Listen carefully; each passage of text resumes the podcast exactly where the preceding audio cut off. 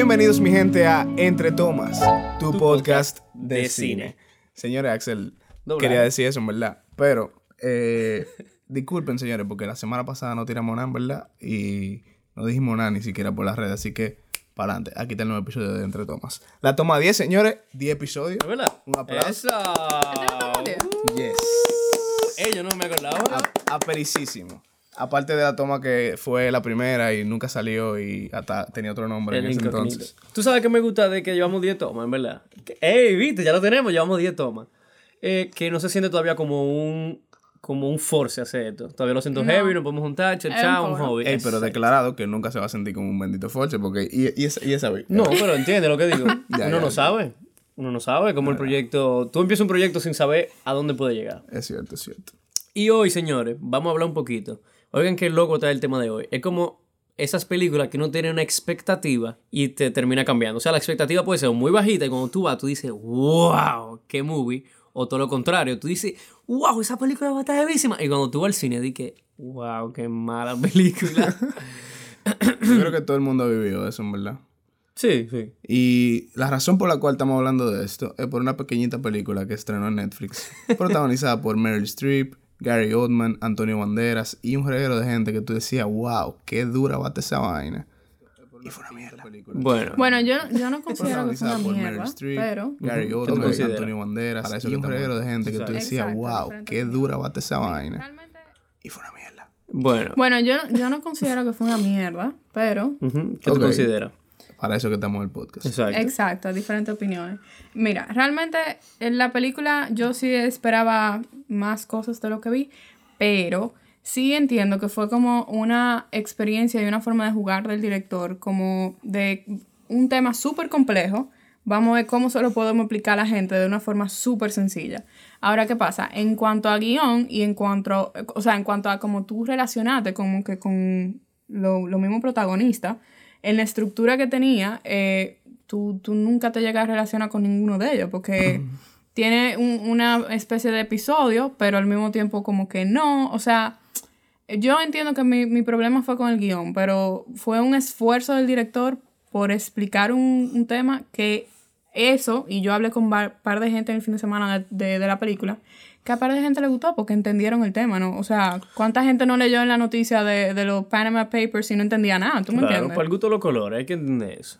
Tú sabes que quiero empezar, voy a empezar porque me vino a la mente la mía. Y le voy a decir, a mí me, pa- me pasó con una de mis películas favoritas, señores. ¿Ustedes lo pueden creer eso?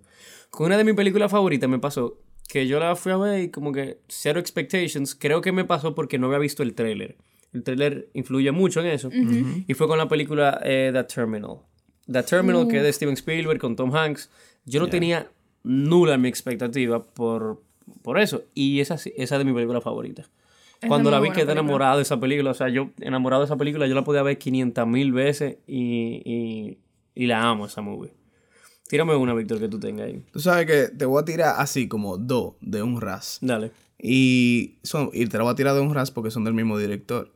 En el año 2017 pasó algo muy, muy raro en los Oscars y fue que Moonlight le ganó a La La Land, Best Picture. Aunque todavía sigo en desacuerdo de esa película, debo de, de como que decir a la clara que Moonlight fue una de las películas que más me impresionó ese año.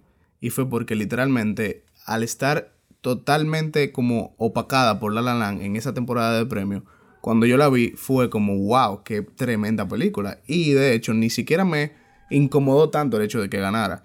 Simplemente yo estaba como en shock porque yo pensaba que iba a ganar La La Land, pero debo de admitir que cuando yo vi Moonlight, yo dije, Mielkin, espérate, esta película está tremenda y Barry Jenkins tiene mucho que mostrar con el estilo muy peculiar que tiene. Pero entonces, espérate, ¿qué tú me estás diciendo? Que Te tú... estoy diciendo que Moonlight me impresionó muchísimo porque yo Y fui con muy baja expectativa. Exacto, exacto, ok, ok, ok. Porque no me lo esperaba. Ahora, ¿qué pasa?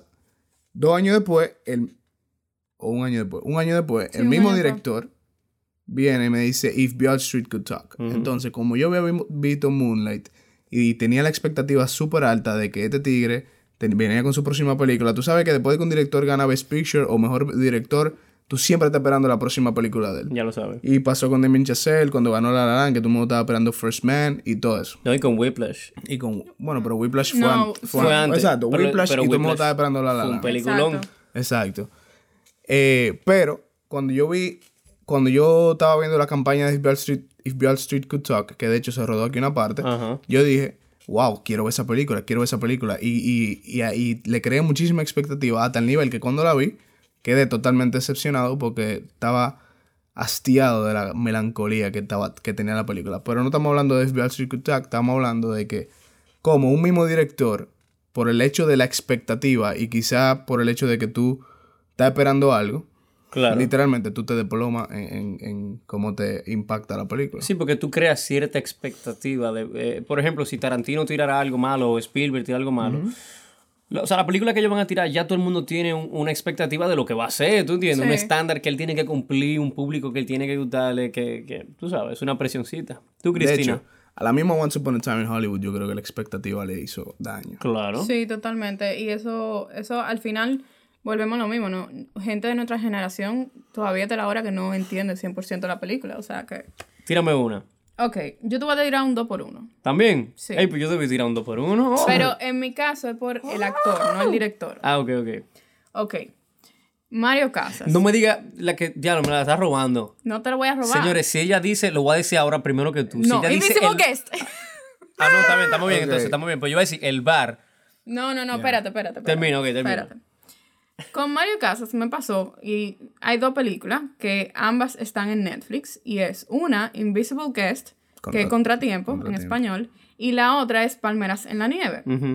¿Qué pasa? Hablando de trailers, Palmeras en la Nieve, para mí, dentro de. Yo, o sea, ya dentro de un tiempo para acá, hay ciertas películas que yo no veo trailers. Hay otras que no me importa, yo lo veo. Esa película, yo no sé por qué, me topé con ese trailer y me encantó. De O sea, Palmeras en la Nieve. De Palmeras Sí, en la Nieve. O sea, él te dice el concepto de la película de una manera muy interesante y no te cuenta la película completa, te pone que un reguero de escena y tú la ya la vi. Te engañaron porque la película es mala. Exactamente. Entonces, Ponen toda la escena buena en el trailer. no, no, no, es que el trailer no está hecho con escenas de la película. El- Ah, ese es peor todavía. No, de, de verdad, de verdad, de verdad, chequealo. Tú ruedas un vale trailer y después ruedas la película. Esa es la clásica. Pero, eh, por ejemplo, con Invisible Guest, yo no tenía ninguna expectativa y cuando la vi fue como que, mi. Tremenda. Es verdad, sí. O sea, eso me pasó con, con Mario Casas. Voy a seguir amarrando lo que tú dijiste por lo que yo iba a decir, pensando que era eso. A mí me pasó que yo vi eh, Contratiempo, que es Invisible Guest, me pareció tremenda. Yo lo dije en el episodio pasado, yo soy muy fan de Mario Casas y yo veo lo que, lo que él salga, usualmente lo intento ver. Y yo vi el bar y esa es de las peores películas, señores, yo me atrevo a decir, que yo he visto. De verdad, y, y- y ni siquiera es porque tengo una sola locación, es porque la película es mala. Eh, Yo lo hablé el otro día con, con Jorge Vilches, un pana mío también, y lo he hablado con un par de gente que... Charao ahí para el Hollywood. Un, un- un shout out para mi bro. Eh, lo he hablado con mucha gente de esto, y a nadie le gusta esa movie. No encontró la primera persona que le guste el bar. La voy a ver para que me guste. Bueno, Bueno, lo dudo. difícil, compadre. Tú sabes que muchísima gente me pregunta, porque la expectativa tiene mucho, mucho que ver con los trailers, como decía Cristina. Yo, y yo siempre digo, no. yo- Cristina, con ese. Cristina. Este es el colmo, Este es el señor. colmo. Yo no puedo ni creerlo. Volvemos al tema. Ok, señores. Cristina me estaba diciendo gracias. los otros días que... No, no. Ella no dijo los otros días, fue literalmente ahora. que... que los trailers te dañan la película a veces. Entonces yo digo... No, yo no veo trailer. Pero muchísima gente... ¿Cómo diablo tú no ves trailer si tú siempre lo subes a Seventh Art? Y yo dije, loco, yo veo lo, yo lo subo sin verlo, literalmente. Ustedes están oyendo, señores, están tirando... Están admitiendo O sea, cosas. estoy aquí viendo. Si tú me estás escuchando, tú eres de lo mío. Así que tú te mereces escuchar esto. Yo a veces subo los trailers sin verlo, literal. Y hay un pana mío que se dio cuenta de eso los otros días. Me dijo, loco, tú un día vas a subir un trailer que no es literal. Tú vas a subir un trailer pensando que ese es Pero y tú ese ni... no es. Espérate, espérate. Tú ni verificas con otra persona antes de subirlo. No, no, claro. Yo verifico, le doy para adelante y digo ese. es. Ah, Pero hay veces que yo, por ejemplo, me equivoco porque tú ves que hay películas que tiran un trailer un día y a las dos semanas tiran otro y como que yo quería subir el primero y subí el segundo Sí, sin querer, sí. vaina así. Nada, esos son gajes del oficio. Ya que tú estás en confesiones, yo te voy a hacer otra. Cada vez que tú subes un post que es un trailer, yo no lo veo, pero yo te doy like. Da- Porque tú eres eres mi bro. mío, loco, claro, tú ves. Pero yo no quiero ver el Yo trailer. creo que Cristina también hace eso. Sí, yo lo hago. Cristina, ¿verdad? Cris- Gracias, Sí, cuidado. gracias. Se agradece. ¿Qué otra película, señor? Han tenido una Y expectativa. Linet también lo hace, que Linet está aquí, señores. Un charao a Linet, señor, un aplauso. Shout out. Ganadora del último Game Night. Gracias. Queriendo brillar. Ey, pero dame decirme película que no le he dicho. Exacto, exacto. Ok, la próxima película que yo digo que literalmente fue la expectativa me la dañó se llama Sorry to Bother You. Esa película fue del año pasado de- del director Boots Riley y literalmente ganó muchísimo premio en todos los en todos los premios indie. Todo el mundo estaba de que esa película está al final y yo dije, bueno, quizás, déjame verla. Pila de buena crítica. Cuando la veo, veo una de las vainas más fundy que yo he visto en mi vida entera. Y el final es una de las vainas que al día de hoy yo todavía no me lo explico. Pila de gente disfrazada de caballo y vaina. Yo no sé, yo no sé lo que yo estaba viendo. Y en verdad, yo hasta googleé qué lo que es con el final de esa película porque yo estaba perdido. Y en verdad, por más que yo quisiera buscarle la vuelta, fue un disparate, en mi opinión. Y siento que la expectativa tuvo mu- mucho que ver. Porque la película tenía un tremendo cast. Eh, y nada, esa, esa es mi otra. Ok. Vengo ahora con mi carta. No fue hace mucho. Vi trailers, vi behind the scenes, vi entrevista, vi de todo antes de ir a la película, que usualmente yo lo hago después. Y fue como un mega letdown. Pero hay, hay varios papeles en la película que son buenos. Pero Lo que ¿de qué pasa es que la película en sí no es Me buena. tiene ahí en la gola floja. Suicide Squad. Ah, sí, diablo. O sea, eso creó para mí una expectativa increíble. Y la película, después que yo fui, o sea, yo me acuerdo que yo inclusive yo creo que salí del trabajo temprano para ir al cine, porque era el día de estreno, y yo estaba muy hype con la película. El pana de, de, de, de Axel Jared Leto. Loco, sí, a o mí me sea, pasó. y fue, fue como que, ok. Entonces, I feel you, I feel you. sí, es- eso, esa fue una que me bajó un En verdad, yo creo que en este episodio eso se tiene que mencionar. Como de todas las películas, yo creo que es esa. Es Porque que eso creó esa, la mucho expectativa hype. era de que ah, súper alta. Super hype, en verdad. Tú sabes Y, que... y tú sabes que yo, en verdad, yo tengo un sentimiento encontrado con esa película.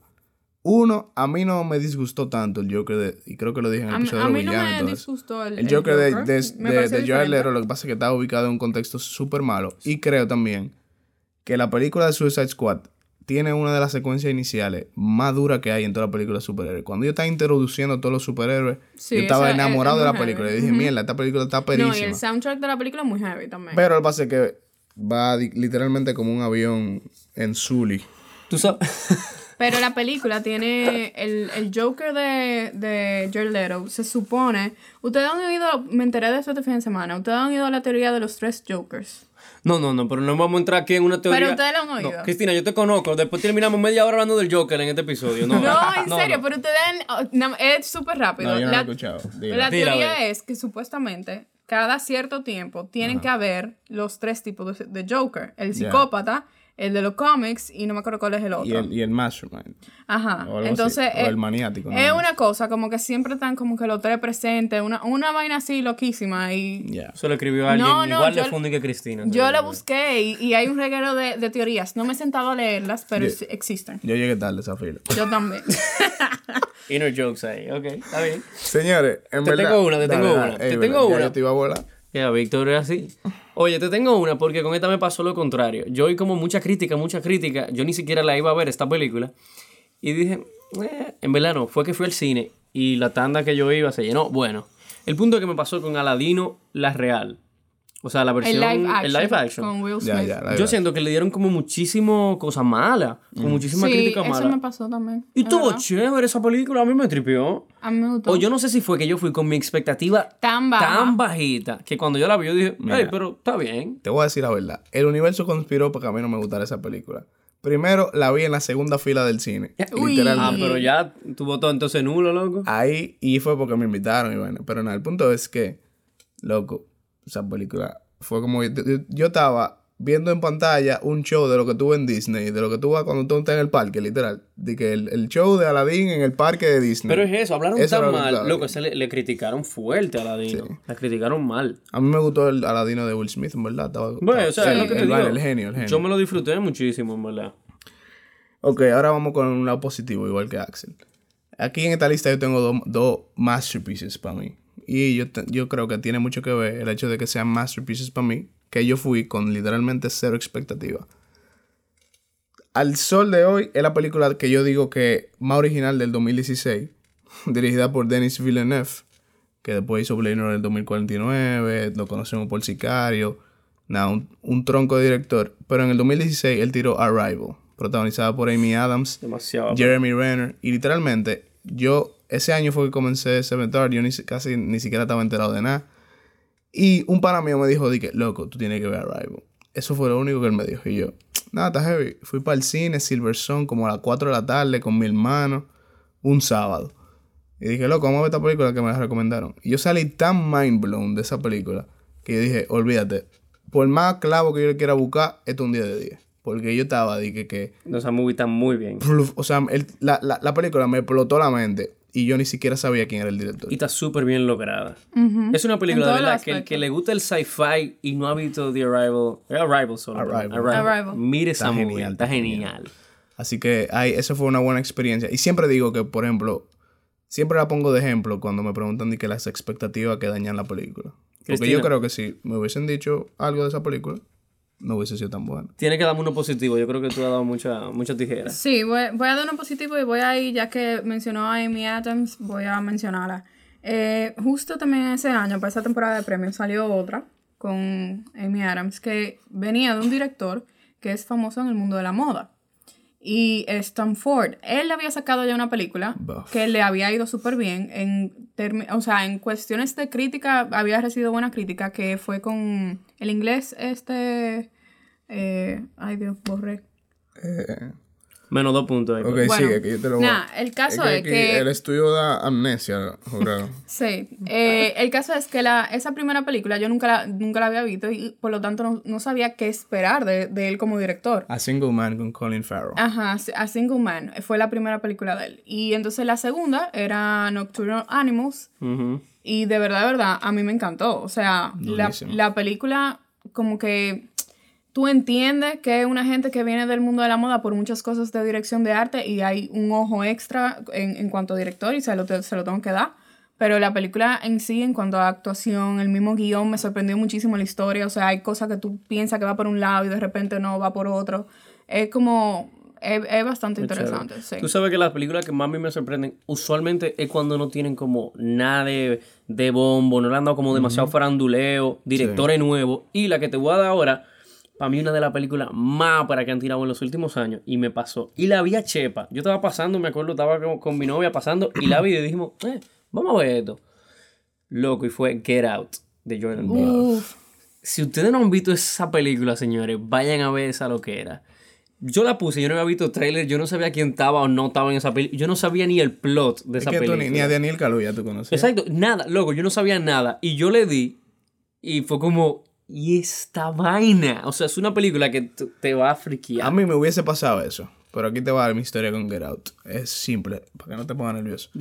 Eh, la película salió como en febrero y todo el mundo ve que, loco, tírate Get Out y tírate Get Out. Si yo lo hubiese visto en febrero, me hubiese pasado hubiese algo pasado. parecido. Pero tanta gente me dijo que vea Get Out, que yo estaba como loco, en verdad, y no voy a ver esa vaina.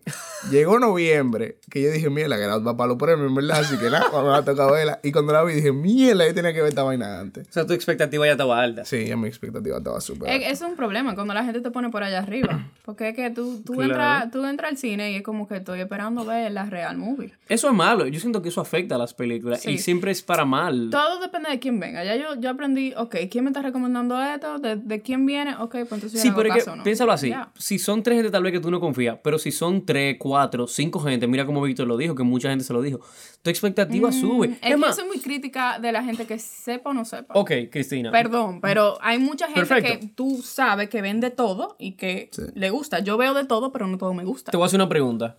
El Joker, tú la viste básicamente cuando salió, ¿y tu expectativa dónde estaba con el Joker? En el cielo, man. En el cielo. Pero yo no había visto nada. Está bien, pero lo que te quiero decir es que igual, o sea, la farándula tiene demasiado que ver con lo que tú estás esperando ver. Claro, pero lo tienen que hacer porque volvemos a, a lo que hablamos en el episodio de los Emmy. O sea, si yo quiero, pa- si tengo que pagar esa taquilla y tengo que dar ese clic, por ejemplo, con The Irishman, que viene en Netflix, o sea, tú, tú tienes que crear ese, ese, ese boom. Porque Ese si bulto. no, Sí, dime, porque si no, no hay, hay demasiado contenido. Y no- nosotros tres, porque nos gusta esto. Pero yo hablo con gente en mi familia y cada uno está segmentado con el tipo de contenido que ve. No todos van a saber de, Sí, de claro. todo, ¿tú me Es entiendes? true, es true eso. Entonces tú tienes que eso tomarlo en cuenta. Está bueno, está bueno. Mi próxima película eh, tuvo el problema de las expectativas. Y chequen cómo. Yo le voy a crear la expectativa a ustedes. Y tú verás cómo carajo me la tumbaron. Imagínate que ahora en el 2019 anuncian una película con el siguiente cast. Edgar Ramírez, Brad Pitt, James Bardem, Cameron Díaz, Penelope Cruz, Michael Fassbender. Ya la vi. ¿Verdad? The Counselor, dirigida por Ridley Scott, loco. O sea que también es un tremendo eso, Yo te iba a pana. decir que tú tenías que empezar por ahí. Loco. Esa yo no la vi. Esa película es malísima. O sea, literal, es malísima. O sea, yo estaba demasiado sorprendido con lo mala que era. Yo estaba de que, que esto no puede estar ocurriendo. Hasta las actuaciones están como sobreactuadas. Yo estaba de que no puede ser. La esta película. eh, yo creo que la, peli- la palabra desaprovechar, yo me, yo me la aprendí cuando yo vi esa película. Diario, Fue como pues. que, loco, aquí está todo el mundo y la película salió mal. Literal, mira cómo, cómo puede pasar eso también. Eh, que lo hemos hablado. Lo más importante en una película, al final del día, es la historia, men, y cómo se esté contando. Tú puedes tener, mira, el mejor actor y la mejor actriz del universo y... Si la historia me da la- o, o se está contando mal, no me importa lo que, cómo lo actúen. Yes. Ok, aquí yo voy a mencionar una película que yo no sé cómo ustedes lo van a tomar, pero eh, la película tiene un buen cast realmente. Eh, no es tampoco muy allá en cuanto al cast, pero tiene un buen cast. Es de acción, es de mujeres, no es Charlie Angels, no me mira así, pero... Oceans, ¿Eh? Oceans 13. Ah, Eight. Ocean's Eight. Ey, perdón. fue el de las mujeres. Esa película, solamente por el cast, ¿Pero esa? creo, sí, sí, sí, Ah, ok. esa misma, creó una súper como expectativa. A mí, yo vengo del mundo de Ocean, Eight, digo, eh, Eleven. Eleven y, y todos los Oceans que de Steven verdad me- a, a mí me gustaron. El mismo director del Andromat. Pero eh, llegó Ocean's 8 y te puedo decir como que fue, o sea, fue tripiona, me la gocé, pero como que estaba esperando más para el, para el hype que había recibido. Ahora, es son de esa película que tú te sientas, ves un domingo y te ríes y como que cae, es, es fácil de Sí, digerir. pero te entiendo. Eso entiendo pero, por qué lo dices. pero esperaba un chin más, sobre todo por el, el cast que, que estaba. Entiendo full, full, o sea, por qué lo dices, en verdad. Por eso mismo. Y no, y, y más que el cast, las Ocean, que son Exacto, tan o sea, tú, áperas, tú man. vienes de, de esta, de esta saga de películas que realmente tienen ya como un sello y como que esperaba... ¿Le doy yo? Tira una para tirarte otra después. No, dale, dale. Le dale. doy. Ok, me pasó con una que tiene una expectativa muy alta y no fue, no quiero decir que es mala, no es que es mala la película, pero no cumplió, creo, todo lo que yo me estaba esperando. Porque yo soy muy fan de este director y fue con Dumbo, con la versión real de Dumbo. Tim Burton. El live action, yo no la vi. Yo soy muy fan de Tim Burton, o sea, yo soy muy, muy fan de él. Y siento que le faltó más de ese toque de él. y, y era un buen cast a mí, eh, tú sabes, me quedé como medio... eh. Yo nunca la vi, digo, no la he visto Fue todavía, mi así que... Candy alegre. No, no Candy alegre, pero tampoco sentí que le dio su toque. Fue como full, como, ok. Disney. Sí, no sé, no, no me mató. No tuvo ni cerca de realmente de cumplir mi expectativa. Ya. Mira, tú sabes que esta que voy a decir ahora fue positiva también. Y literalmente también fue porque yo fui sin haber visto un trailer, sin haber visto nada. Y fue como, quería ir para el cine y me tiré eso. Atomic Blonde con Charlize Theron. Yo la tenía en mi lista. ¿Es verdad? Sí. Nah. Pero ¿en cuál lista? ¿La buena o la mala? No, la buena. Ah. ¿Qué pasó? De la Esa buena. yo la tenía en mi lista. Y fue porque yo dije, bárbaro. O sea, yo tenía mucho tiempo sin ver una película así, Femme Fatal, que te ponga de que una asesina mujer y vaina.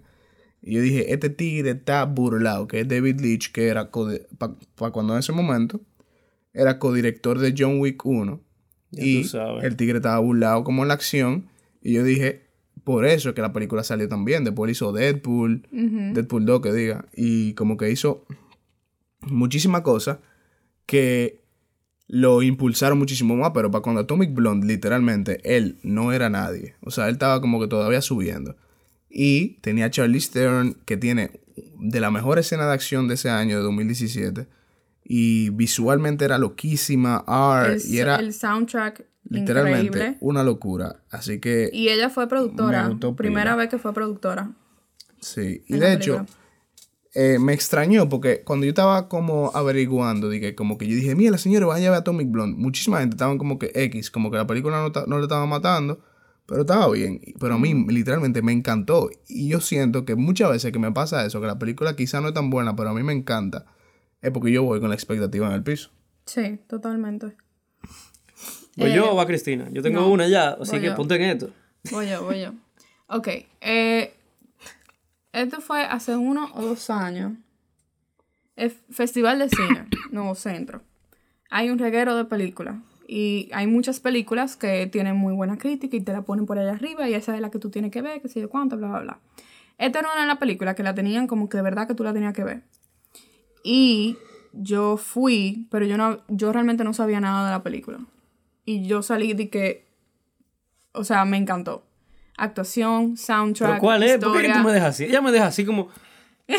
¿Cuál El es? ángel. ¡Ey! No, Esa película para mí, de verdad, de verdad, la actuación de ese muchacho, o sea, se la comió. Dura, dura. Tremenda. El soundtrack fue increíble, la historia súper interesante y en la manera que ponen los hechos reales con, con, con la película en sí. O sea, A mí me pasó con esa, pero que yo la vi por el hype. ¿Te puedo tirar una más? Dale. Porque yo vi que tú pasaste una cosa y yo, ¡ay, lo tengo que decir! Me pasó que yo tenía cero expectativa con esta y me tripió bastante y fue con Bad Times at Air Royale. Uf. Cero expectativa, loco, nulo. Y, y me tripió. A mí yo tuve sentimiento encontrado con esa película. Porque como que al principio me estaba gustando pila, después me dejó de gustar. Ok, di la, di la clásica fra- frase tuya. ¿qué? No soy tan vaga. Yo Ella no soy siempre tan dice vaga, eso. yo no siempre soy tan dice vaga. Lo que pasa es que me gusta mucho y este, este es básicamente mi hobby. Dale, morena. Yo la- lo, voy a, lo voy a ahorcar. Lo voy a ahorcar. Bueno, señores, con eso acabamos este episodio de Entre Tomas. Ojalá sigan Cristina disfrutando se de ha esto. salido del grupo. Y nos vemos en la próxima. No quiero pila a mi gente.